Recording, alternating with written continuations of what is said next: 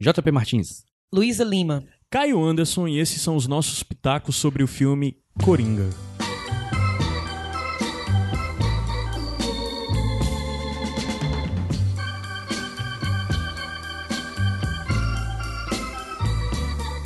That's life. That's life. That's what all the people say. You're riding high in April, shot down in May. But I know I'm gonna change that tune. Começando mais um Pitacos e dessa vez para falar sobre o filme que provavelmente você já viu todo mundo falando, visto que já tem quase uma semana que ele tá em cartaz. Coringa. E passou um mês ouvindo falar antes de estrear. Pois é, inclusive no nosso papo de hoje, um dos pontos é exatamente isso. O quanto nós escutamos sobre esse filme antes dele sair. Mas vamos ser práticos e vamos falar do filme Coringa, o filme do diretor Todd Phillips, estrelado pelo Joaquim Phoenix de forma maestral, já vale dizer. E quem é que vai dar a sinopse pra gente? Porque, assim, só pra dizer, Pitacos é o nosso programa, sem formato, aberto, onde nós falamos livremente sobre alguma coisa que escolhemos. No caso, hoje é sobre o filme Coringa. O primeiro bloco é completamente sem spoilers, e o segundo bloco nós vamos falar com spoilers. Mas vai ter um intervalo, então se você não viu o filme e quer saber inicialmente nossas opiniões sem spoilers, a gente pode ficar ouvindo que na hora que for virar para ter spoilers, a gente vai avisar aqui direitinho. Tem uma separação bem clara. Mas vamos lá, quem é que começa falando sobre esse filme perturbador?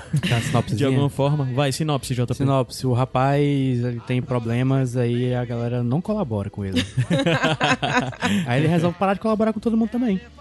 Faz sentido. É, né, isso é uma leitura talvez questionável. É uma leitura bastante é. questionável, inclusive. Pois né? vai tu, a tua leitura, Lu. a minha leitura. Tem um rapaz que tem uns probleminhas. Uhum que as pessoas não colaboram com ele, mas ele também não colabora muito com as pessoas. E quando as coisas não saem do jeito que ele acha que deveria ser, ele decide se rebelar. Boa, Pivete. Garantiu, garantiu.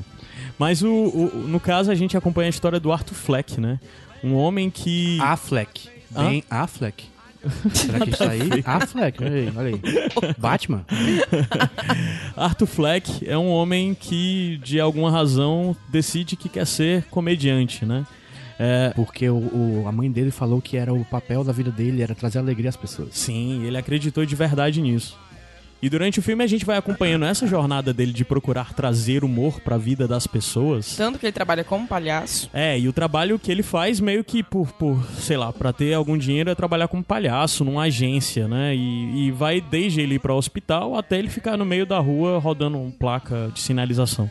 E basicamente a vida dele se resume a isso, a trabalhar de palhaço, a procurar em alguma maneira preparar um texto para iniciar sua carreira de stand-up e se relacionar e cuidar da sua mãe, né? Em umas poucas relações com seus colegas de trabalho, etc. Mas, no geral, é, é um filme de uma pessoa que logo a gente descobre que tem problemas psicológicos, questões psicológicas, isso é apresentado muito claramente, né? Ah, e tem todas as suas relações sociais muito afetadas por isso, né? E é uma pessoa com um mundo, digamos assim, muito pequeno, né? Sei lá, é, muita solidão, muito se sente não pertencente a nada, de certa forma cabível, porque de fato as pessoas não aceitam ele em nada, ele não cabe em nada. É, a frase, então, a frase principal, né, que, ele, que, que a gente lê no caderninho dele faz total sentido. E eu penso muito nisso na vida real, né? As pessoas, o problema é que as pessoas querem que as pessoas com problemas psicológicos ajam normalmente. Uhum. Não aceitam. Como se não tivessem. Como se não tivessem, né? Não aceitam que elas tenham. É, e o, é como. E, assim, é meio estranho falar desse filme, porque para mim uma das coisas mais marcantes desse filme é como ele tá falando sobre um personagem que todos nós conhecemos historicamente de N é, formas diferentes, né? Com N encarnações diferentes. E agora ele decide contar um filme sobre o Joker que na verdade nem precisava ser sobre o Joker, Não. nem precisava ser, ter esse universo da DC, Batman e todos esses signos que nós conhecemos é como Todd Phillips vendeu esse filme para o Joaquim Fênix, inclusive que é uma forma da gente quebrar o sistema. Nós vamos fazer um filme do modo como nós queremos e vamos justificar esse filme a partir desse personagem. Então eles adequaram muito bem um enredo, uma história que queria que de alguma forma eles queriam ser, ser contada, mas eu duvido que essa história não tenha nascido a partir do Joker, sabe? É, talvez exista essa certa ilusão na contação de história que é uma história que ele queria contar, mas é. não. É uma história que obviamente nasce a partir, a partir de uma leitura desse personagem que todos nós conhecemos, né? Tem muita gente dizendo isso, né? Muito texto que eu, que eu li, muitos não, que eu li pouca coisa, que eu não queria ser influenciada, mas eu ouvi falar muito disso, que podia ser qualquer personagem, ou até mesmo qualquer herói ou vilão do, do universo aí e tal. Eu não vejo muito assim, eu não consigo ver isso. Não? Eu, eu acho que quando eu assumi mesmo que, que ali era o Joker. Na verdade, quando eu comecei a ver o filme, eu não via o Joker naquele personagem. Sim. Uhum. O Joker a gente conhece de outros papéis, né?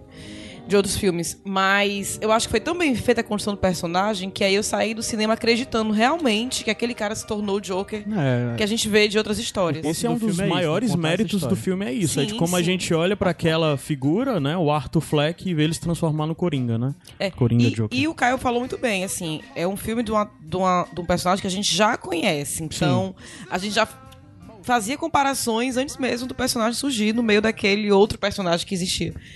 E, É, e então- diferente de outras vezes todas, esse é um filme que se atreve a contar a origem do Joker. Isso. Porque de que forma. nunca foi contado assim. É, é. de uma evi- maneira Existem origens do Joker, né? aceitada. Dentro das HQs, mas é sempre algo meio pontual, algo Aham. questionável, aí vão vindo origens diferentes e tal.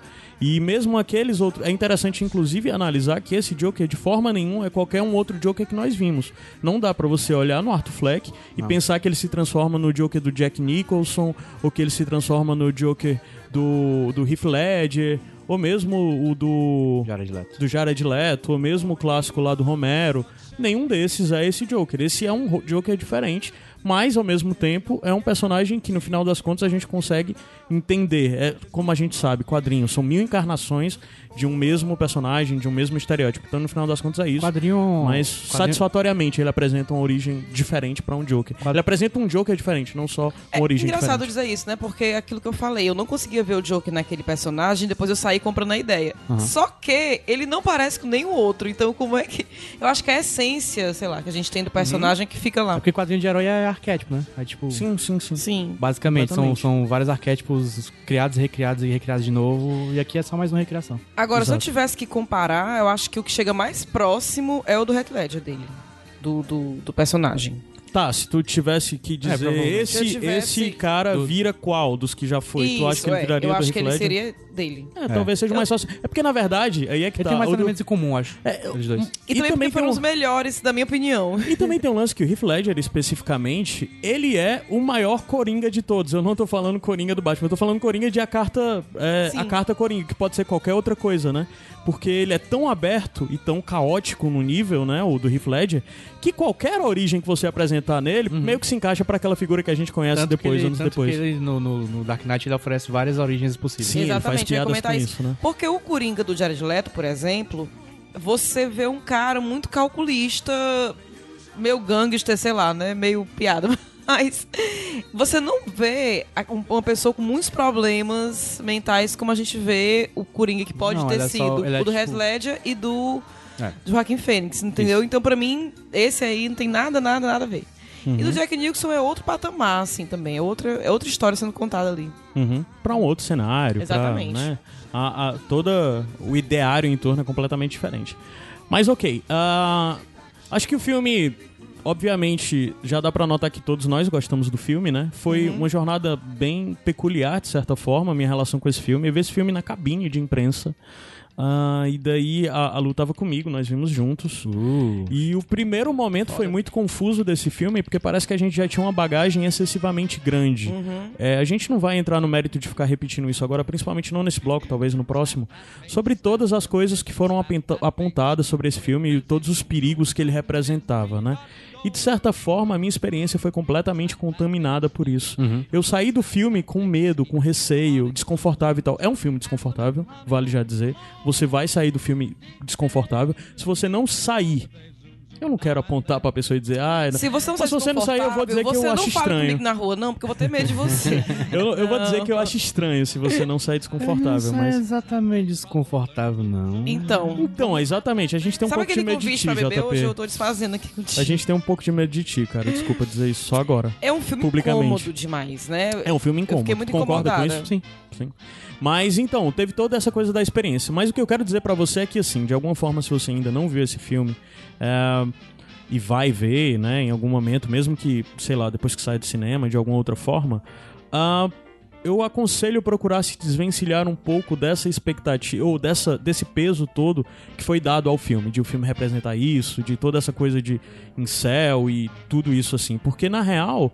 ah, ok, você pode significar o filme dessa forma, como você pode significar ele de dezenas de formas diferentes, sabe? Ah, é, hoje em dia, parece até que a gente vive um revisionismo histórico. E você observar isso, parece que esse revisionismo não é só de um lado, não é só do lado da direita, conservador e tal. Isso também é do campo progressista. Então, olhar para uma obra dessa e procurar defini-la só dessa forma faz com que você vá olhar para outras obras anteriores e também olhar elas de um ponto de vista problemático e dizer que o filme no começo deveria ter um aviso dizendo que ele oferece perigos e tal. É cinema. De uma forma geral, se fosse um filme com outra temática, ia estar todo mundo aplaudindo e dizendo: olha que corajoso por ser um filme perigoso. Então, assim, se você quer definir esse filme como perigoso, eu concordo com você de certa forma. Mas eu acho que é, vale a pena a gente dosar um pouco mais a nossa avaliação sobre isso, no sentido de que dizer que o filme precisa de um aviso, Mas é que, que o tipo, filme precisa o, de. pessoal, o pessoal tá dando uma- um, um peso que, no meu ver, que só acho que é por, ele- por ele ter muita publicidade, mas ele não é tão mais pesado ou menos pesado que outros filmes que estreiam aí todo ano. Sim, concordo, É, concordo. mas sabe o que é que eu acho nisso tudo? Ele não é pesado no sentido de, por exemplo, um filme do Tarantino que às vezes tem é, é, violência explícita. O pesado dele não, é Não, nesse não é- sentido. não é de violência. O Assim, pesado existem dele algumas... é de ideias, É. eu Ah, acho. Sim, é, mas Tá assim, entendendo? as Mas ideias... assim, eu ainda acho. eu Não, ainda eu acho também, que, que eu também tem- sou da- do time que, que não acho que precise de um anúncio. Pois é. Eu acho que a gente tá meio no momento, como por exemplo, ah, nem tem tanto a ver com o debate, mas vamos lá, falando sobre Rambo, sabe? O Rambo, desde o começo, era um filme problemático, se você olhar em prospecto. Aí hoje em dia sai um Rambo novo, que eu não vi, mas muita gente apontou como um filme que é negativo nos Estados Unidos, porque apresenta uma, uma- um certa um discurso anti ah, latinos, mexicanos, etc. Mas na real eles sempre foram esses filmes, sempre foram isso, sabe? Sempre foi acho que- xenofobia. Sempre, sempre foi xenofóbico, sempre foi um estereótipo, antes era dos Vietcongs e etc, né? Ah, mas o que eu quero dizer é que assim, eu acho que a gente tem que sim fazer leituras, e sim a gente tem que fazer críticas, e sim tem que apontar os perigos, mas eu me preocupo um pouco com alguns discursos que as pessoas falam sobre esse filme é responsável, esse filme tem que ter um aviso, esse filme tem que ter, sabe? Não, Não. sei. Uma das coisas que eu vi algumas pessoas dizerem é que esse filme deveria ser censura 18 anos. Pronto, é isso que eu ia falar isso concordo, agora. concordo, eu concordo. concordo que deveria ser 18 anos. Não 16. O, mas eu acho que esse, esse peso que o pessoal tá dando a esse filme específico é o mesmo que a galera dá a, a jogo de jogo violento. Sim, sim, sim. É muito parecido a, a conversa assim, ah, esse, esse filme vai influenciar as pessoas a fazer tal coisa. É, eu já não vejo por esse lado. Eu acho que o perigo, da, na verdade, são as leis, são as muitas leituras que podem ser uma leitura errada. Sim. Hoje eu coloquei no Twitter perguntando se alguém queria falar alguma coisa do filme, porque a gente ia gravar e tudo, e, e- né, queria ver a, a- a cabeça das pessoas. E uma pessoa que eu sigo colocou que é, achou que o filme era uma mostra de como a sociedade trata mal os outros. Então, é, é, a gente tem que olhar mais para o outro, porque tratar mal pode fazer com que o outro faça tais coisas. Eu acho perigoso esse pensamento. Porque aí você acaba humanizando um vilão. E eu que defendo que o homem é fruto do meio, não sou da turma do bandido bom, bandido morto. E eu entendo que muitas vezes as quem é bandido viveu num ambiente que proporcionou aquilo pra ele. Eu ainda assim tenho medo da humanização que possam fazer do personagem do Coringa. Uhum. Então acho que o problema pode ser nas diferentes leituras, mas não Sim. necessariamente um- um- uma coisa, oh meu Deus, perigosa e tal. É muito de quem assiste. Mas é a mesma coisa com, com- do que eu falo do videogame. Sim, a, a- sim. A, diferente leitura de como você interpreta aquela violência naquele jogo, como você absorve aquilo e devolve ao mundo, digamos, Uhum. vai de cada um, né? A- Exatamente. A culpa não é exatamente do, da, da obra. É, até teve uma entrevista com o Joaquim Fênix que ele falou isso, que não cabe aos produtores do filme, ao diretor do filme, ensinar moralidade às pessoas. Né? Eles apresentam a arte e as pessoas é que vão digerir aquilo ali como, Sim. como elas quiserem. Se, se leva para um lado perigoso, talvez seja uma leitura que, algo, de algo que já tá na pessoa. Mas e isso tal. eu acho que a gente deve, devia deixar mais por parte principal. Ah, Pronto, verdade, é verdade, exatamente tem isso que eu ia razão. dizer. Eu acho que essa parte desse debate a gente já pode guardar pro próximo bloco. É. e aí eu o já spoiler da pra parte com spoiler. É, o que É. eu posso dizer é que quando eu vi. Se, se a gente estivesse gravando no dia que eu assisti, meu- minha fala seria completamente diferente. Exatamente. Uma das coisas que vale dizer é que nós saímos do cinema falando que ah, eu não quero rever esse filme tão cedo. e hoje em dia, meu entendimento sobre o filme, a partir de conversas e tudo mais, diz que eu tô doido pra rever esse filme. Eu tô doido pra Eu voltar também. pra sala de cinema Eu tô e de ver ele de novo. viu hoje, Chato, viu né, mas ontem, Viu né? ontem. É. Ah, então, ok. Alguém tem mais algum destaque que acha que é válido Bora apontar agora? falar tecnicamente. Tecnicamente, vamos lá. É, eu acho que o filme, primeiro, foi surpresa, surpreendou, su- Surpreendente. surpreendente, é, porque, primeiro, o Todd Phillips é um diretor de comédia, essencialmente, Sim, né? sim. Diretor e roteirista. Mas os filmes dele de comédia já tinha muito a parte de, de, de- Claro, de claro, filme claro. mais.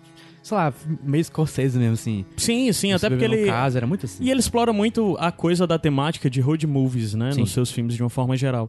E isso ele sempre procura fazer umas coisinhas mais ousadas, de takes maiores, sabe? Uhum. De coisa com, com um, um- coisa externa muito melhor trabalhada. Se você parar pra avaliar, só pra quem não sabe, o Todd Phillips, ele é diretor da trilogia lá do, do Se. Beber Não Case, né? Ele também fez aquele outro filme que é o Galifianakis Um parto de viagem. um parto de viagem.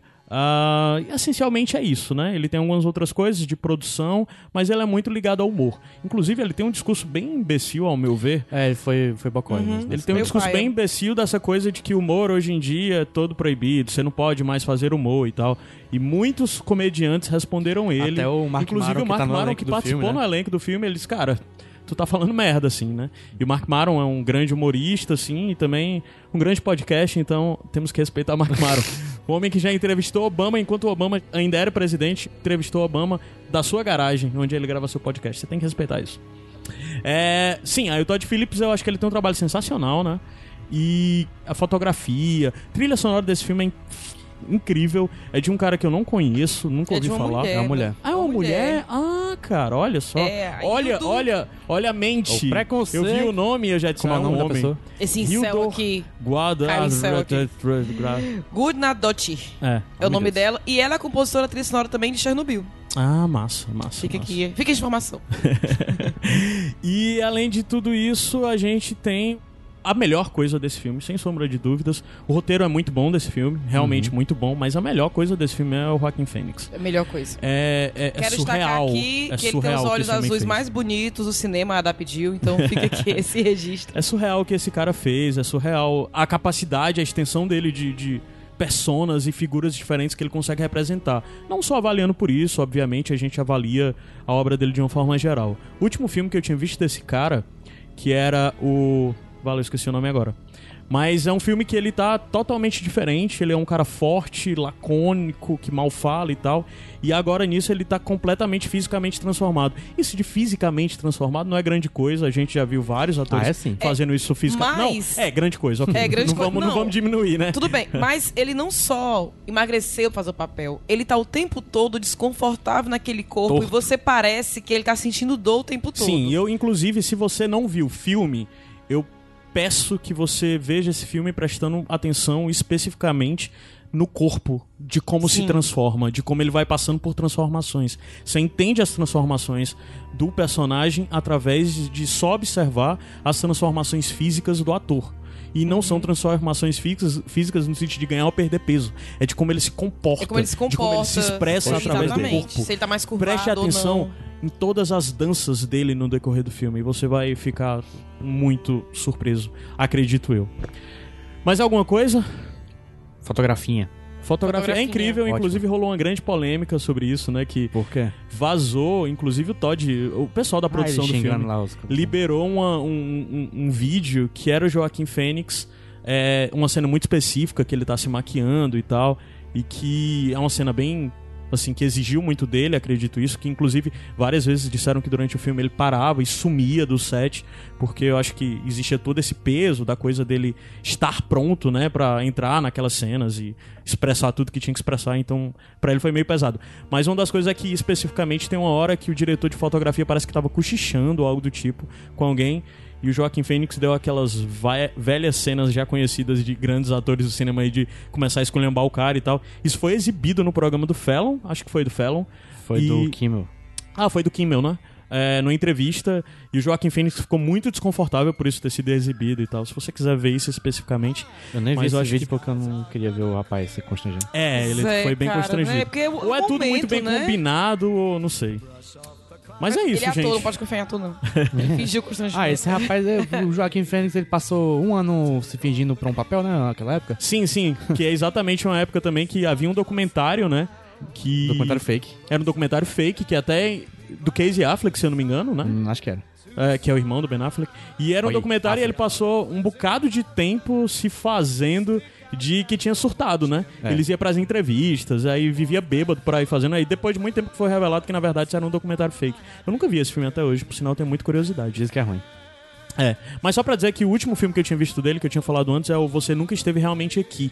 Depois disso ele já fez alguns outros filmes. Que é um nome muito parecido com esse do do documentário. É, e é muito louco você ver a transformação Você Nunca Esteve Realmente Aqui de 2017, esse agora de 2019, né, o Coringa. Você vê a transformação de um pro outro. A minha memória do, do Joaquim Fênix era do Você Nunca Esteve Realmente Aqui. Por sinal, um bem, bom filme, Acho que o recomendo. último filme que eu vi com ele foi o Ela.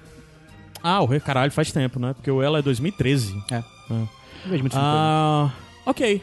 É isso? Mais alguma É coisa? isso. Vou só falar que a fotografia, realmente, como vocês já comentaram, e representa bem Gotham, né? Uhum. Aquela cidade. Uhum. escura, suja, aquelas pessoas ali vivendo naquela situação incômoda. Acho que a palavra incômoda a gente vai falar mil vezes. É, a velha coisa de que o filme. A gente falou de trilha sonora e tal, e também dizer que o som do filme é espetacular, porque ele procura ter muitas nuances de ruídos que o personagem vai emitindo de forma diferente, como ele. Sabe? E. e, assim, muita coisa deve ter sido som direto mesmo. E, e o filme é. O filme é realmente primoroso do É. ponto de vista técnico, que é óbvio que vai pra várias indicações no Oscar aí. Não sei se vai chegar a ganhar grandes coisas, mas certamente vai estar na lista aí dos principais indicados do Oscar ano que vem, né, em 2020. Sim. Ah, acho que é isso. Vamos subir a música e a gente volta para o nosso papo aberto, sem medos de spoiler. Então, se você quiser, você continua escutando. Se você já tiver visto, ou mesmo se você não tiver medo de spoilers, mas fica por sua conta e risco. Voltamos já já com esse Pitacos falando sobre o Coringa.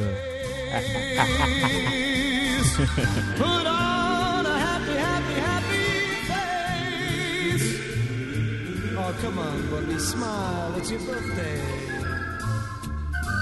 Hi. Gray skies are gonna clear up. Put on a happy face. Brush off the clouds and cheer up. Put on a happy face.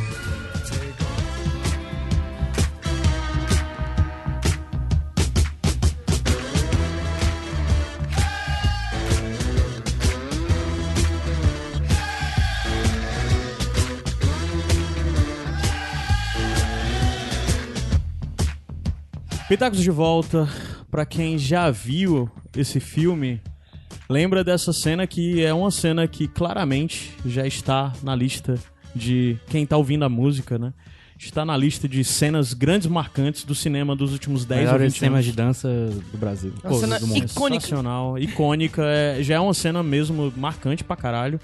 E, e é interessante o primeiro cena que tem da escada dele subindo a escada e como ele tá subindo ainda com o arco fleck, Curvado, todo. destruído e tal. E depois quando ele volta como Coringa.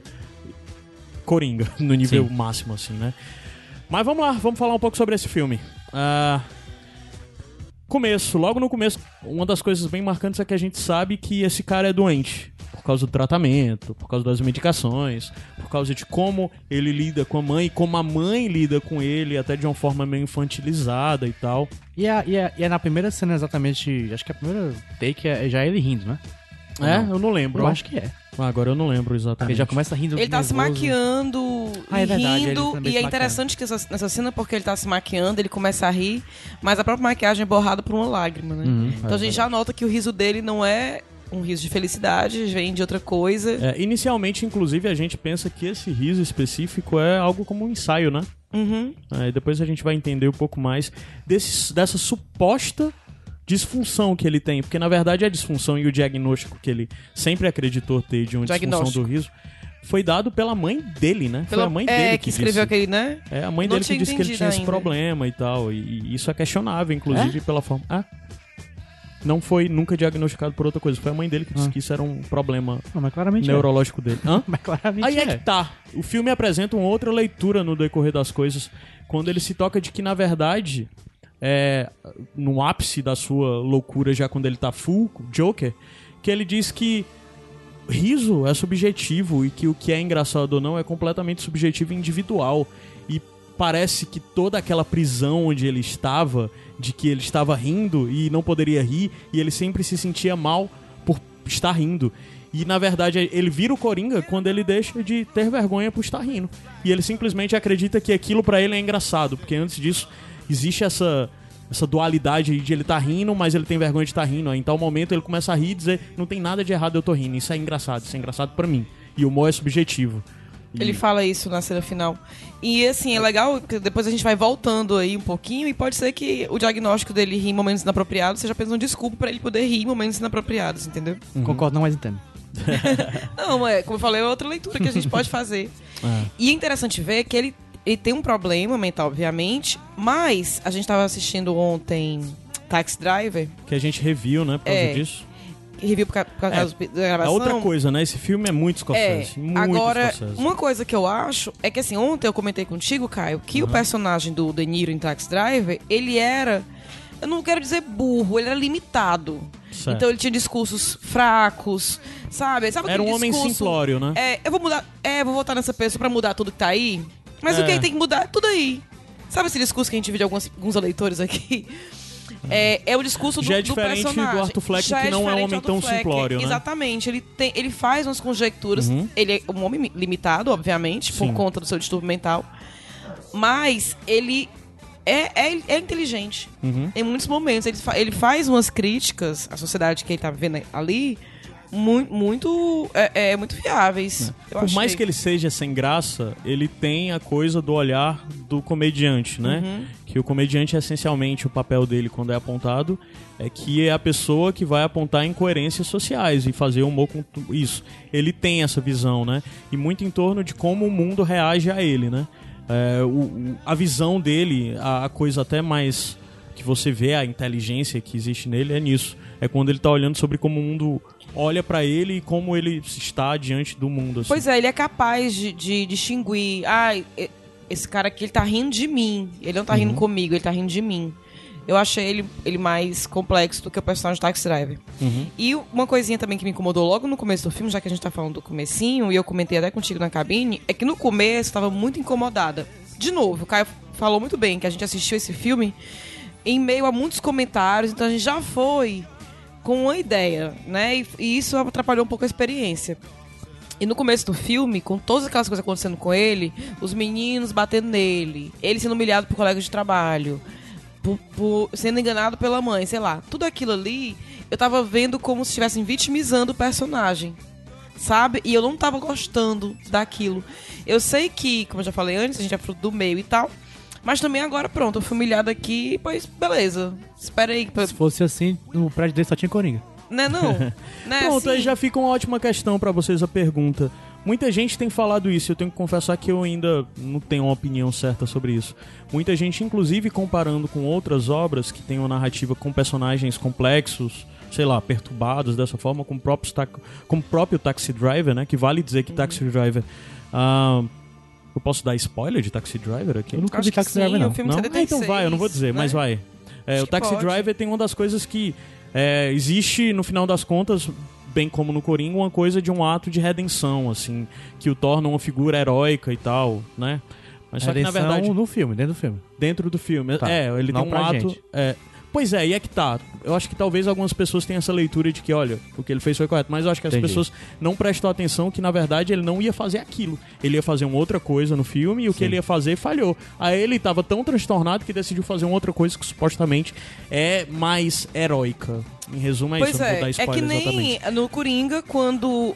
Eu não sei se já tô adiantando demais isso, falar disso, né? Que a gente quer seguir uma ordem, mas quando ele mata os caras, é teoricamente heróico. No metrô? No metrô. É teoricamente, né? Assim, vamos, teoricamente bem lá.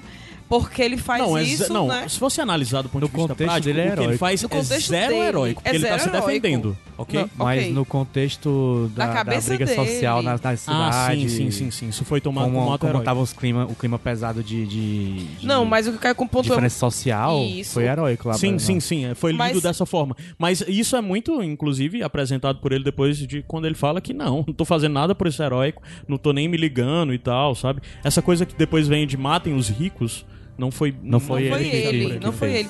E o interessante de notar, porque outra pessoa com que eu conversei hoje sobre o filme falou que nesse sentido dos caras que morrem no metrô, só levou grande destaque porque eram três executivos. Sim. Inclusive da- das empresas Wayne. E que, aí ele falou até assim, e se eles tivessem feito alguma coisa com a moça, talvez não fosse noticiado. Então o cara já levou para outro lado, né? Olha, aí é que eu falo do perigo da leitura. Então uma pessoa que diz isso, claramente entendeu que o Coringa estava defendendo a mulher. Ao meu ver, entendeu? Uhum. E não é bem assim. Até não porque a mulher, quando os caras morreram, a mulher já tinha corrido, Já já, tinha tava em outro vagão Tá e nem aparece mais. né? É, ele começou. Ele claramente estava incomodado com os caras ali importunando a mulher, mas ele. Não foi por isso que ele matou os caras. Tanto que ele não fez nada pra ajudar, pra ajudar a mulher. Ele não fez nada pra ajudar a mulher, Ele exatamente. Mas só que assim, aquilo ter acontecido antes faz algumas pessoas pensarem que os caras não mereciam realmente morrer. Uhum. Tá Esse entendendo o que eu caso o quero dizer? Que os caras mereciam morrer, um chato, sabe, importunando. Né, é uma mulher e tudo, depois foi lá. Não, claramente eles são construídos pra serem uns babacas que. que... Ah, teve motivo, mas. Ah, mas não mata, cara. Exatamente, é isso que eu quero dizer. E o filme todo no começo tava me fazendo. Não é me fazendo mal, mas assim, tava me incomodando isso. Dele, dele ter sempre um motivo, ou ser vítima. Mas aí eu pense- comecei a perceber que talvez fosse o olhar dele. Então, se é o olhar dele. Aham. É. interessante analisar Então, isso. tudo de bem, porque, Apontar né? isso. né? Assim, Que a não- gente tá vendo não- tudo que tá não que acontecendo ele- a partir de um olhar dele. Não que ele tivesse culpa de nada no começo ali, que ele, levou porrada, ele levou De porrada. graça, Foi é. de graça mesmo. Não foi, teve, culpa É, de não nada. E não é a primeira vez que ele levou porrada, né? Antes disso ele já tinha apanhado, que é exatamente para dar o E- peso e, da tem reação, a coisa dele né? ser excluído por causa da risada, não é culpa dele, é Uhum. porque, enfim.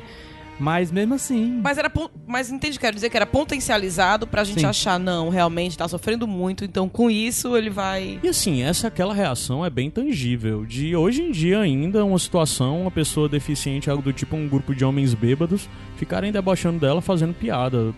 Isso é algo bem tangível E na bateram nele, o cabo no de matou. Aí só que. Pra mim isso é. é- não, é- não é nem que. Enfim, é, o- é o que catalisa a transformação dele é, é- é ele matar, não é nem que ele- Sim, sim, é o que ele se sentiu, com- o que ele É, sentiu não, não é que ele tava na intenção de, de sair de casa e matar gente, é porque Aham. naquele momento ele, ele fez e ele gostou. É. Eu acho que também tem toda a coisa da construção de um homem que sempre foi vítima. Aquela surra que ele leva logo no começo quando ele tá rodando, o, o- o sinal lá, o, o cartaz, né, e tal. Ah, a ideia que o filme tenta transparecer pra gente é que aquilo não é novo, né? Isso já aconteceu com ele. Ele sempre foi essa vítima, sempre foi isso. E depois ainda tem uma outra surra que, de certa forma, é o diretor, o roteirista e tal, procurando fazer com que nós entendamos que, ah, de novo isso. Ainda teve a coisa de antes disso ele ter acesso a uma arma. Que isso também é totalmente. dá pra associar muito com Taxi Driver, né? É uma construção que existe dentro do Taxi Driver também. Ah, e a forma como ele vai procurando nos levar a isso leva a essa questão que muitas pessoas têm dito que, assim, diferente de outras obras, como por exemplo a gente falou Taxi Driver aqui, o Taxi Driver, ao meu ver, é um filme que o Scorsese parece que tá vendo um filme inteiro de fora e o Scorsese até.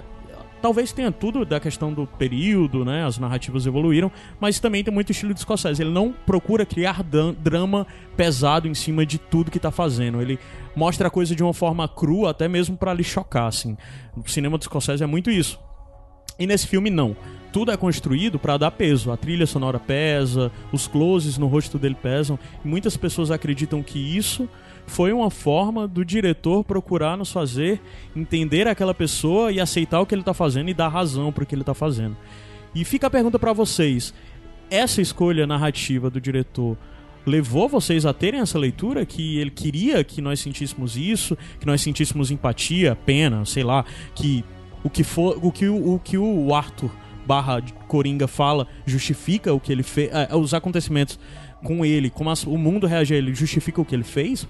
Vocês viram essa proca- essa procura do diretor de fazer isso na narrativa ou não? Eu vi. Eu não sei se tanto pra justificar o que ele fez, mas pra gente ter um mínimo Pra de entender por que ele empatia. fez. É, pra ter um mínimo de empatia, sim. Não é, não, é- não é justificar, é dar motivação. É. É diferente. Pra ter simpatia mesmo, assim. Inclusive, tinha pessoas na cabine comemorando quando ele reagia às coisas, entendeu? Ah. E isso pra mim foi muito chocante. Foi diferente de comemorar algo que aconteceu em Bacurau. Também não quero dar spoiler, que ainda tá, Tá. muito recente.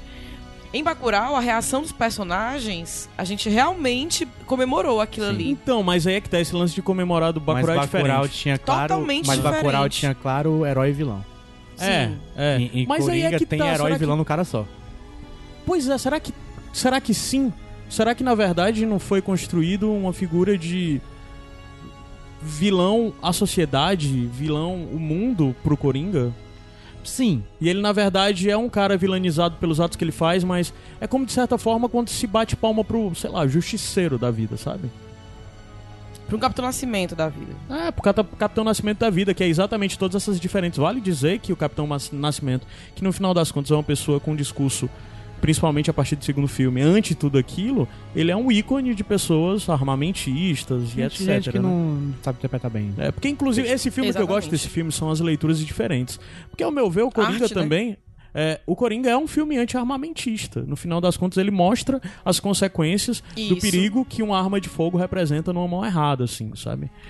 Eu acho que o que mais pesa pra mim que que a, a, mensagem errada, digamos, do filme é o final, que ele acaba sendo aplaudido de pé.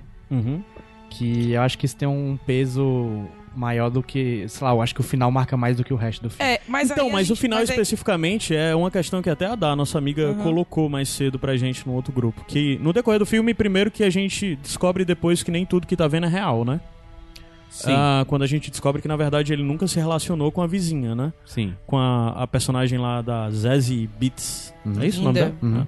Linda. Ah, e depois muita gente ficou se questionando de até onde tudo que a gente viu é real ou não, inclusive se a cena final dele ser retirado do carro e tudo aquilo é real. É, né? até porque... Não tem como a gente. Mas eu acho que eu acho que o filme não, não, não dá. Assim, eu entendo que por- por- pela, pela interação dele com a mulher não ser real, talvez você entenda que outras coisas não são reais. Mas eu não sei, eu acho que o filme não deu, não deu margem pra, pra interpretação de que a- mais algo não era real, sabe? Uhum. Fora o que aconteceu com a Tá. mulher. Eu não sei, eu não sei se eu, se eu sou muito literal, mas eu não. Sei. É. Até porque, digamos que aquela catarse dele veio depois dele entender que não foi real, digamos assim. Sim, Tá exatamente. entendendo? Então pode Sim. ser que ali, É, faz sentido. ali faz encerrou, sentido. né? É. Mas Uma o- coisa bem rápido, Lu, é, que- só voltando ao ponto Uhum. de como a violência é representada, né? Uma das coisas que existe um certo distanciamento, pensando em outras obras, mesmo, sei lá, filmes como Laranja Mecânica, né? Que são filmes que nós vimos e sempre é desconfortável e tal. Mas o Laranja Mecânica existe uma construção de ironia e piada em torno do que tá acontecendo. Mesma coisa com os filmes do Tarantino, mesma coisa com muitos filmes do, do Scorsese. ah, o Scorsese faz muito isso também. Então, sei lá, no Laranja Mecânica, na cena lá que eles entram na casa e estão abusando das pessoas, que é uma cena pesadíssima e horrível. Existe uma música irônica, tá tocando, se eu não me engano, é. É uma música clássica, eu não lembro agora qual a música que tá tocando, não lembro se é Beethoven, whatever. Mas aquilo dá um tom de alguma forma pra você olhar aquilo como sem você estar minimamente se identificando com aquelas pessoas, né? Você consegue ter um distanciamento. Esse filme não consegue construir esse distanciamento de nós observarmos os, atos, os atos do Arthur barra Coringa. É... Não, a gente, na verdade, durante a toda a narração do filme procura nos inserir o máximo possível. Não existe ironia nos acontecimentos. é muito né? cru esse filme. Eu acho que ele é cru. Então, eu, eu não classifico ele como cru, sabe? Porque cru pra mim é, tar, é o Scorsese, sabe? Quando é, no aquele filme que. Eu não vou. Ia ser spoiler. Mas Scorsese tem o cara que do nada é protagonista no filme e do nada ele leva um tiro no meio da testa, sabe? eu sei que filme é. Sabe? É, O- eu digo cru no sentido assim, eu acho que ele, ele entrega. Não tem muito isso de. de... Eu não acho que foi suavizado as, as coisas. Diferente dessa cena laranja mecânica. Ah. Entendeu? Das coisas que acontecem ali. Pelo menos pra mim. Aham. Agora o que é foda, porque como eu falei, eu já vinha com a ideia do que o personagem era. Então, digamos que não a gente viu o sobre filme inteiro com esse medo de assim, ai meu Isso. Deus, o perigo o disso. perigo ai, não sei de. o quê. É. Exatamente. Digamos que não fosse um filme sobre o Coringa. Uhum. Que a gente não soubesse nada do que aconteceu com esse cara. Talvez eu não tivesse essa impressão que eu tive, entendeu? Uhum. Sabendo que, o que ele ia se tornar. E falando, ainda bem que tu voltou no assunto da violência, que eu queria dizer o seguinte: quando você fala que ele é, arte, é anti-armamentista, eu também concordo. Porque é muito aquele discurso de muita gente babaca que a gente vê por aí, que parece que só tem atitude porque tá armado. Fazendo da sua da arma. Sabe aquelas pessoas que gostam de exibir a arma pra mostrar que tem um certo poder e sem aquela arma ele não tem poder nenhum? E se o Coringa não tivesse amado? Tweet. Hoje, depois, não, assim, se ele nunca tivesse sido armado, talvez essa, essa catarse dele não teria acontecido. É. Agora, depois que isso acontece, ele com arma ou sem arma, Sim. Tá entendendo? Eu acho que esse foi só o- início. Uma coisa que eu tava pensando aqui é que esse filme, o contraponto ao Coringa, é um cara de gente babaca, né? Por isso que talvez seja muito fácil aceitar o que o Coringa faz. Sim, sim. Porque Sim, sim, sim. Não, não existe, não existe pessoas sãs é, pra, pra... Ser um contraponto, né? É, um, tem um, contrapron- um contraponto que não seja um monte de imbecil. Talvez a pessoa Talvez que poderia ela, ser contraponto é o Thomas Wayne, que é, É. um babaca. É, a pessoa que poderia ser feito isso é a personagem da vizinha, né? Que eu não lembro o nome dela. ah, mas ela não é explorada. Não. Ela não é Isso. explorada. É, né? o que a gente sabe Tanto dela... é que a gente nem sabe o que, que aconteceu com ela. É, o que a gente contas. sabe dela é da cabeça dele. Uhum. Não tem. Uma coisa que eu não achei é, é, nesse filme, eu não vi muita apologia em céu. Do jeito que disseram gente, que primeiro tinha. de tudo, eu acho que assim, é, essa coisa toda sobre incel.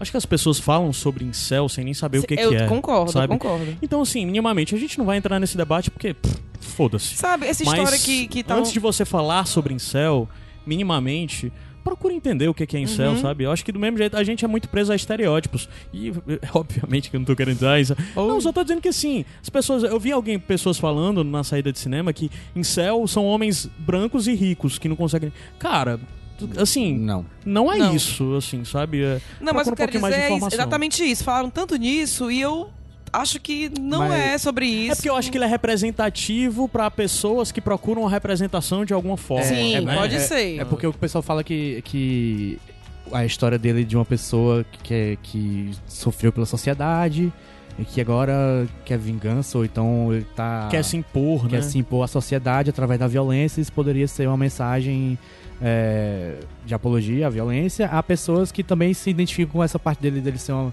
Sei lá, sem condições e, e com problemas e que a sociedade não colabora. e Que acha, acha- e o pessoal acha que talvez isso. isso é, eu já ouvi até gente falando assim: ah, vai morrer por causa da gente por causa desse filme. É, Vai, cara, não né? vai. É, é muito, né? É muito longe, né? É, vai morrer. Ah. Se morrer alguém por causa. é, vai ser Assim, uma pessoa usando o filme, não por é, causa do filme. Que né, já teve, teve aquele cara que se inspirou no, no Coringa e matou gente no cinema, que não Uhum. foi nesse filme, foi lá no- na época do, do, Do Batman. Nolan. Mas Dark aí, Knight, tipo, né? isso vai acontecer com qualquer filme, cara. E outra, Exatamente, é, concordo. é um personagem que, independente de ter ou não esse filme, ele já tem um histórico aí de, sei lá, 70 anos, o Coringa Uhum. tem, de Uhum. criação e de obra sobre. E ele já foi muito explorado de formas ah, Tão ruins quanto. exaustivas, ou tão ruins, ou melhores até do que essa. Então, assim, não Eu acho- é isso, galera. eu acho não- que assim, o Coringa é um, é um personagem que tudo falha com ele, né? A terapia falha com ele.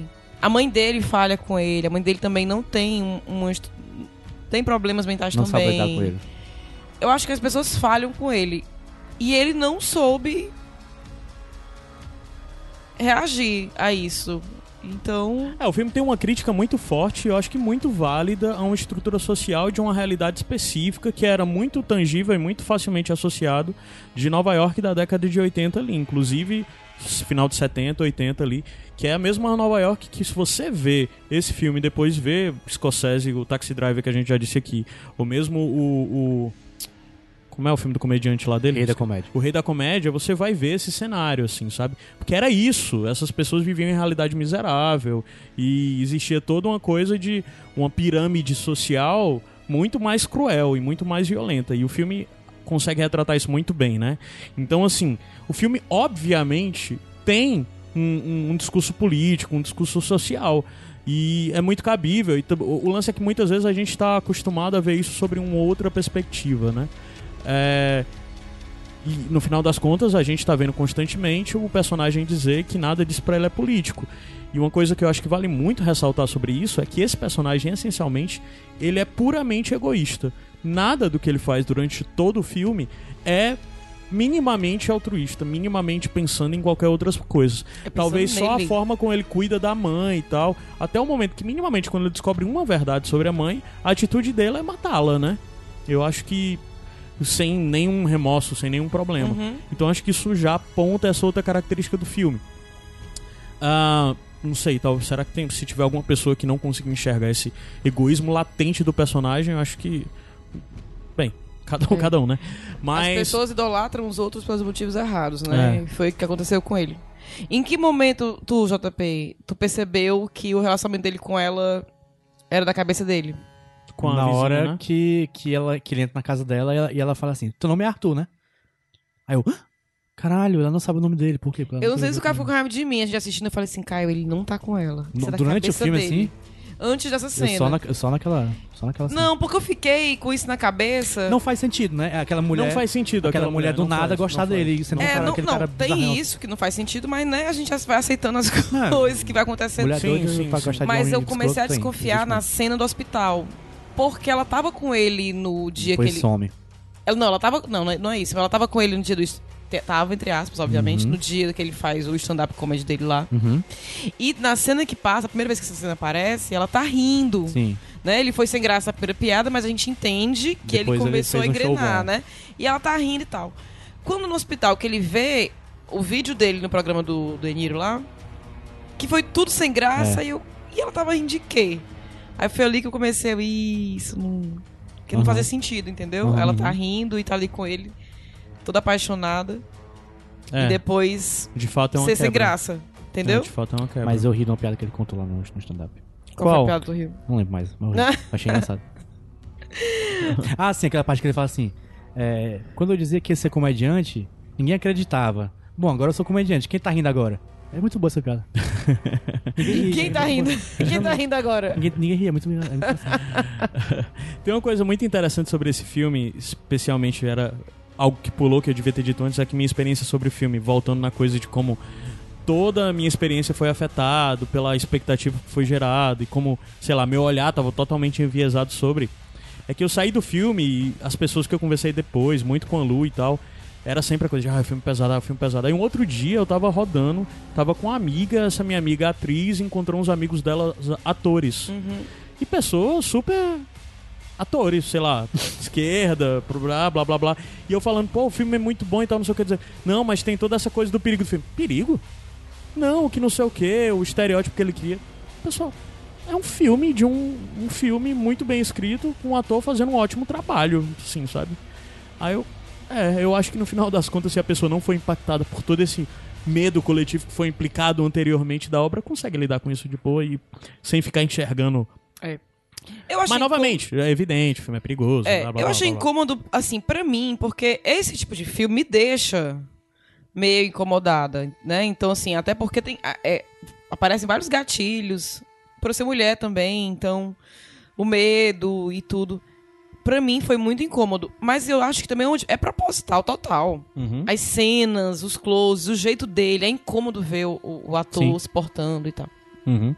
E é por isso que eu não ri muito como meus colegas da cabine riram. Ah, sim. É estranho, cara. A gente na cabine. Rolou isso na tua sessão? Rolou, Tinha rolou. pessoas rindo, cara. Rolou. E já no Não. final, nas cenas dele. sei Aquela lá. parte que ele mata o cara na- dentro da casa dele Ah. e o anão vai sair. Não, aquilo ali foi um momento cômico. Eles procuraram construir como um momento cômico. É, eu não consegui rir. Ih, Eu também não eu, eu consegui também rir. não, mas, mas- é, engra- é engraçado. É, teoricamente não, é. engraçado. E é uma ótima cena toda aquela. Sim. né? É uma ótima, uma ótima cena. cena. Inclusive da coisa dele preservar o cara, Mas- que foi o único cara que foi É, bom pra ele é. e tal, né? Tinha E outras teve, coisas, mas e não lembro teve mais. o- é, no dia da cabine tinha dois caras é, do meu lado, né?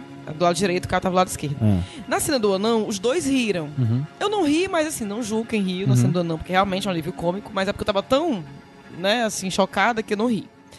Mas na última cena que ele mata o apresentador, o outro cara da ponta riu batendo palma. Mas que porra. comemorando. Aí nenhum outro cara que também tinha rido na cena do anão riu. E eu olhei assim. Agora eu não sei se ele não riu. Porque ele realmente não achou graça, porque eu olhei tão indignado, eu ainda falei, macho, no meio do filme. eu olhei e falei, macho. Cara, acho que E foi, aí uma- o cara ficou com vergonha de rir, pode ser. não sei. Mas foi foi, uma das assim, sessões mais chocante. silenciosas que a gente viu. O filme acabou, a sala estava zero. Silêncio absoluto. Na minha sabe? bateram palma. Pra Foi? que isso? Pra É, quê, na né? nossa não bateu, foi até impressionante. Ninguém Mas na bateu. verdade acho que é bater palma porque é um ótimo filme. sei lá. É, pode ser. Não pode bater palma aos atos desse homem. Você defende esse homem? Exclua do seu Facebook. E Vamos sobre toda a parte, homem. e sobre toda a parte do mundo que ele foi pertencente assim, que tudo aquilo de ter Wayne, de ter Bruce, de ter Alfred. Nada contra, mas nada a favor também. Pra mim. Cara, pra mim é umas coisas muito desnecessárias. É? Nada disso me pegou, nada disso me importou, sabe? Ah, poderia ter pulado tudo isso, poderia. Eu só gosto que eles dão uma explicação de por que, que o- a família rica tá andando durante um beco, por um beco escuro durante a noite. É, Pois é, isso, né? na hora que essa cena apareceu, eu falei, cara, que forçada. Cara, não, não achei não, faz todo sentido. É, porque Eu, tá tendo, tá mim, tendo, uma, tá tendo uma, uma rebelião, eles têm que sa- Não fugir tem que sair, eu achei ali demais. Tu lembra que eu falei? Tu disse, não, não- forçado não, tinha que ter. Mas não, aí não não- acho forçado. Eu acho que eu entendo a função dela. Pra mim, ela é desnecessária. Ah, Novamente, entendi, eles estão de entendi. novo mostrando a origem do bar. Pois é. Embora seja uma cena E eles têm, bonita, assim- com a- o lance lá do colar, de pérolas e tal, mas... É, é, Não. po- é porque os caba, os caba não pode ver um quadrinho que quer fazer um universo expendi- expandido. Um É. universo expandido. né?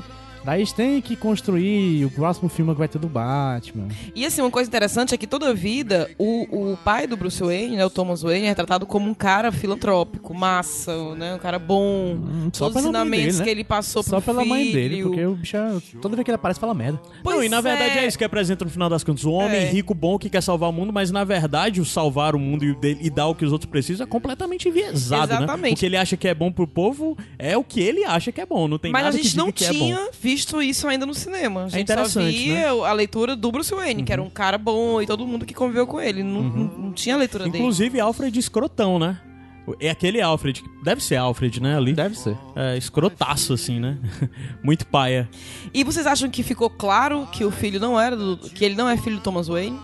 Não. Pra mim, sim. não, não pra é. mim não. Pra mim, não é. Mas eu acho que é subjetivo. Eu acho que é Justamente. subjetivo, porque Porque, entre- porque assim, porque po- pode muito bem ser a- o, o, o- o Thomas Wayne querendo Encobrir. manipular a história. o cara rico simplesmente. encobriu aí a, a gravidez da mulher. Mas eu também não vi nada. Falando Porque nisso, a mãe dele é claramente, é claramente maluca. é, falando nisso, é... Eu não sei se é claramente maluca, Pra porque mim é. se o cara... Não, tudo bem, parece ser, mas se não foi mentira o que ela tava querendo dizer, isso foi mentira do Thomas Wayne, então... É, mas assim, é, o que pra mim é que diz que ela é claramente maluca porque tem flashback mostrando ela. ela Mas o maluca. flashback é dele, não dela. É. Entendeu? Pra Pois mim, é, isso aí é. que foi que É, pegou. inclusive, eu acho esse flashback desnecessário. Por mim, ele não Eu estaria também. lá. Porque, basicamente, aquele flashback dá pra entender. É super não expositor. é, é, E não é ele vendo... Não é a cena, de fato, que aconteceu. É ele imaginando como Imaginando. foi, né? a partir porque dos, ele a partir aparece dos na cena. relatórios, sim, né? sim, sim. É, isso é, pra mim, uma das coisas bem desnecessárias. Mas ok, isso ajuda na construção das coisas que a gente tá vendo um filme sobre a ótica daquele cara. O que a gente tá vendo é o que ele tá enxergando Uhum. e como ele tá enxergando. É, inclusive, em outro momento, quando a Lu até se incomodou, ela não gostou tanto, que eles vão mostrando que tudo que aconteceu com a Zeze, na verdade, É. eles não Ah, estiveram achei- juntos. Achei pai também. não- É bem expositor. Isso até, tá- inclusive, é uma quebra, porque na verdade mostrar É. que ele não teve lá, não sei se é ele recordando e se tomando conta de que ele nunca teve nada com ela, talvez. É, não sei se ele Eu acho que era, eu acho que era, mas não precisava, porque Não tá- precisava, tava claro. né? Naquele Uhum. momento ele tá claro que. que, que Eu é entendo que pra dele. cinema isso é legal. Entendeu? Ah, Eu acho que pela, pela, pelo entretenimento é legal, mas eu acho desnecessário. Acho que é Também. explicar demais. Também. Algo que ficou bem explicado quando ela se espanta com ele lá. uhum, uhum. Né? Talvez não precisasse. Você não entendeu? Mas tá aqui a prova então. É, teve uma hora que eu perguntei, né? Eu enchi o saco do cara nessa sessão. Eu, eu agora pensando Ixi. bem, coitado. Teve uma hora que eu perguntei quando ele vai na casa dela a primeira vez e tudo acontece. É quando passa isso, eu falo, isso aconteceu mesmo. Qual parte? Na parte que ele sai, que ele mata os caras e vai lá logo beijando ela e tudo mais. Ah, sim, ok. Aí quando passa, eu caio. Isso que isso aconteceu. Chato. Puxa, o Luiz tá questionadora mesmo nessa situação aí. Eu, E aí, ó. Eu não questionei nem ti- nada. Nem tinha acontecido, doidinho. eu não questionei nada. Mas, gente, uma coisa. é, esse filme tem vários signos e coisas que estão querendo dizer outros, como a gente já procurou apontar aqui, leituras diferentes. É, ninguém aqui é acadêmico pra entrar muito nesses pontos. Abraço, PJ. É, mas uma coisa que eu acho muito interessante nesse filme é toda a conversa em torno de risadas que incomodam. Isso é muito ressaltado no decorrer da obra de que a risada do Coringa, a risada do Arthur incomoda e a risada do Coringa depois incomoda. E como isso no primeiro momento é mostrado como uma disfunção mental e depois é apresentado numa segunda leitura, que obviamente você decide se você acredita na segunda loucura ou não, ou a segunda leitura ou não, né? que e como na verdade ele apresenta uma jornada de libertação de como aquele homem ele era aquilo e a sociedade estava o prendendo Sim. através da medicação das histórias que a mãe contava A postura dele mu- muda tudo. é, e é uma libertação transformação mesmo. total, é. É. um processo de libertação, né? Pra virar aquilo. É aquela coisa completamente assustadora. Mas eu acho muito interessante a gente pensar sobre essas risadas que incomodam. Porque a gente viveu isso na sessão, de o cara tá Uhum. rindo que é algo que era indevido, sabe? É, E eu acho que faz muito. Esse filme faz muito pensar sobre humor. Inclusive, apesar de ser um filme que não é engraçado, é herói. Qual o, o limite do humor? É, ele, ele faz muito você pensar isso, você definir muito bem. Pelo menos eu saí com essa reflexão e depois conversando sobre. Eu pensei muito sobre isso, sobre o que, que é engraçado ou não, sabe? Sobre co- como, sei lá. Eu já ri muito de. de Bastardos Inglórios, nazista morrendo, sabe? A catarse em torno disso, assim, sabe? E como você mudando um pouco os signos e mudando o significado daqueles personagens e o que eles representam de uma forma geral, isso se torna mais ou menos incômodo, né? Assim, se Mas torna isso é, mais ou a, menos isso é a errado. coisa do contraponto. Sim, e eu acho que esse filme é muito bem sucedido nisso, Total. de fa- fazer você se questionar o que é engraçado pra você, o que é divertido, o que é, ca- o que é Catarse. catarse pra você, né? É, é isso. Vocês têm mais alguma coisa pra apontar? Tem. Que a gente é, tá chegando já no nosso tempo. Pronto, tem. Um amigo meu também, o Breno, ele falou sobre a cena final no hospício. Que ele mata, né? Supostamente mata, Mata a psicóloga que tá a- com ele e tal. Vocês ficaram. Ele, ele é, colocou esse questionamento, eu não entendi assim, Ah. já, já, já antecipo, mas vocês ficaram com a ideia que poderia ser ali a cena inicial. Tipo assim, ele já tinha passado pelo hospício. E aí ele saiu, tava em tratamento. Vocês tiveram essa ideia em algum Não. momento? Não. Eu não, Não. tive também. Ele tava, ele ficou imaginando, será que aquilo era real ou não? É, tudo, tudo ser real ou não é meio. Não, até, até porque a coisa dele matar é, já é uma coisa que veio durante a, a construção do Eu filme. também entendi assim. Eu acho que a leitura que esse meu colega fez foi mais no sentido assim. Já- ele já tinha feito e tava reprimido, entendeu? Não. Foi a leitura, mas eu não eu acho não que aquela também. cena do final me dá uma ideia de que talvez a cena dele ser tirado do carro, ser ovacionado e tal, não aconteceu. Porque como é que pode? Ele ter sido retirado, foi ovacionado e tinha tá com todas aquelas E pessoas depois que você foi pensa. internado. E depois foi preso e internado, né? É evidente que pode ter uma passagem de tempo, é. mil coisas podem ter acontecido nesse meio tempo e tal. Mas eu acho que essa cena serve pra deixar essa, essa ideia aí de se aconteceu ou não, né? Aquilo Até tudo. porque a gente. É, Mas bem, né, com certeza ele virou, desculpa Lu, Ah. mas com certeza ele virou essa grande figura e tal, Sim, porque ele sim. matou ao vivo o cara, né? Uhum. Ficou famoso de alguma maneira, né? Uhum. Eu digo assim, e também pra abrir pra outras coisas, outros filmes. é, A história do Coringa que fica lá em, no Arcanzilo e tudo mais. Uhum. Talvez em algum momento ele foi preso, foi parar lá, sei lá. É, eu acho que tudo isso vai ser explorado e eu acho que claramente Tomara esse que filme, não. eu acho que claramente esse filme vai ser linkado e É, o The sei. Batman vai ser uma continuação, vai ser no Eu mesmo sei. mundo dele. Aí, tipo, vão fazer, tipo, ah, tem outro Coringa aqui, que ele é um seguidor da- das ideias Talvez. do Coringa original. Talvez, até porque vai ter um gap aí de pelo menos uns 15 anos, eu acho. 15 não, 30? vai. 30 não. Tu acha que vai ser um Batman velho? Não, acho que vai ser um Batman jovem. O, O, o Robert Pattinson tem quantos anos? Robert Pattinson tem mais de 30, ele deve Na ter casa dos 30. Não, tem mais de 30, mas... Mas tem eu- talvez ele seja retratado Esse como filme um se jovem passa de em 20 81, anos. mais ou menos. É, pois é, mas eu acho que o Robert Pattinson vai vamos, ser vamos ver retratado. uns 20 anos aí. É, o Pattinson tem é, um, 33 um anos. Batman em começo de carreira. É, eu acho que ele vai ser algo em torno de 26 anos, É. por aí, algo assim, sabe? Ele tem 33, mas de todo Batman- jeito aí vão, ser, vão ter um. passado talvez uns. Porque aquele, aquele Bruce Wayne tem o quê? 12 anos? Talvez, algo assim. Talvez 10, Menos, 12 menos, anos. Então Eu acho que tem- vai acho ser- na casa dos 10 anos. É, então acho que vai ser coisa de 15 anos depois. Nesses 15 anos depois, o Arthur Fleck ainda estaria vivo, talvez, né? É. Mas. Ele tem na casa dos assim, 40, né? Teoricamente, no, no, no terceiro Sim. filme do Batman, o Coringa também tava vivo e... Sim, sim, e tá internado, né? É, eu já vi o diretor falando, se eu não me engano, basicamente, não lembro, eu vi alguém da produção envolvido dizendo que aquele Coringa não retorna, ele não vai fazer parte daquele mundo, ele é um negócio solto. Se, de fato, o que aconteceu no filme dele tiver peso pro mundo que é construído depois, eu acho massa. Mas eu gostaria que ele não fosse inserido depois, não sei, eu acho que sim. é. fica distante, sabe? É Eu legal fico- ver aquilo fico- como a base da formação É, de uma nova... eu fico com medo de estragarem o personagem. É, não, também, deixa. também. Tá. Nossa, agora eu tô pensando tipo, ele- se fosse se fosse aparecendo num outro filme, seria tipo o Charles Manson na cadeia, Sim, sim, né? sim. Talvez algo desse tipo, né? Mas é um ótimo filme. É. Hoje eu gosto mais, depois passou uma semana que eu vi, eu tô gostando mais dele. quando eu vi Mesma coisa vez. comigo. Mesma coisa É. comigo. É bom. Eu só, só fiquei chocado com a falta de choque Não, eu fiquei bem chocada, Que muita o coisa. Mas eu sou, eu ficou- sou muito impressionável. Porque então... antes, antes eu tava conversando lá com o pessoal, o pessoal vendo assim, nossa senhora, esse filme é pesado demais, bicho. Não, não. Quase tive que sair no meio do filme ali. Eu, bicho. Cara, mas eu fiquei muito assim. Eu acho lance que a galera tá testa. pisando muito fundo nesse botão de ai, gatilhos. Ah, esse filme é pesado demais. Mas, assim, eu acho que é, mas não res- é tanto. Eu respeito, Não, eu é é respeito, assim, subjetivo, não, hein, não é pra claro. mim, mas pra eles é. Só que, eu, só que eu imaginava que pra mim também seria, mas não é. É, não. Eu só Mas, mas isso não perigoso. contaminou muito minha, minha interpretação do filme nem nada, não. Aham. Eu só aceitei o que tava Muito vindo. bem. Você está correto. Muito obrigado. É isso, mais alguma coisa, pessoal? Não. Sorria. Corram pro que eu cinema. falei tudo que eu queria Sorria que falar. eu estou te filmando. É isso, pessoal. Muito obrigado que você, você que ouviu até aqui. E tchau, pessoal. Obrigado. Até um próximo Adeus. Pitacos ou até amanhã que vai sair um Iradex Podcast novo. Sorria. Tchau. Meu bem, Tchau. sorria.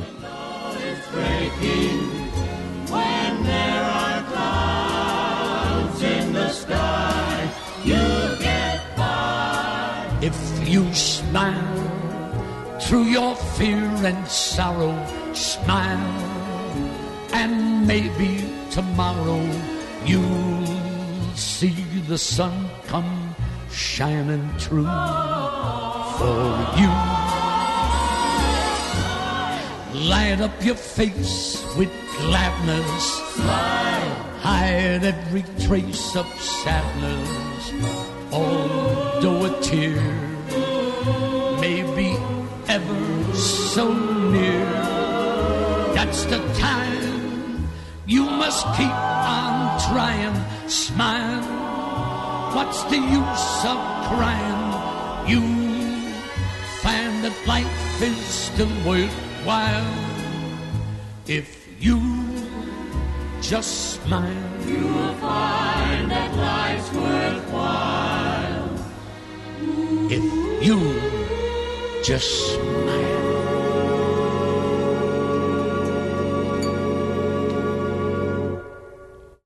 Podcast editado por Caio Anderson.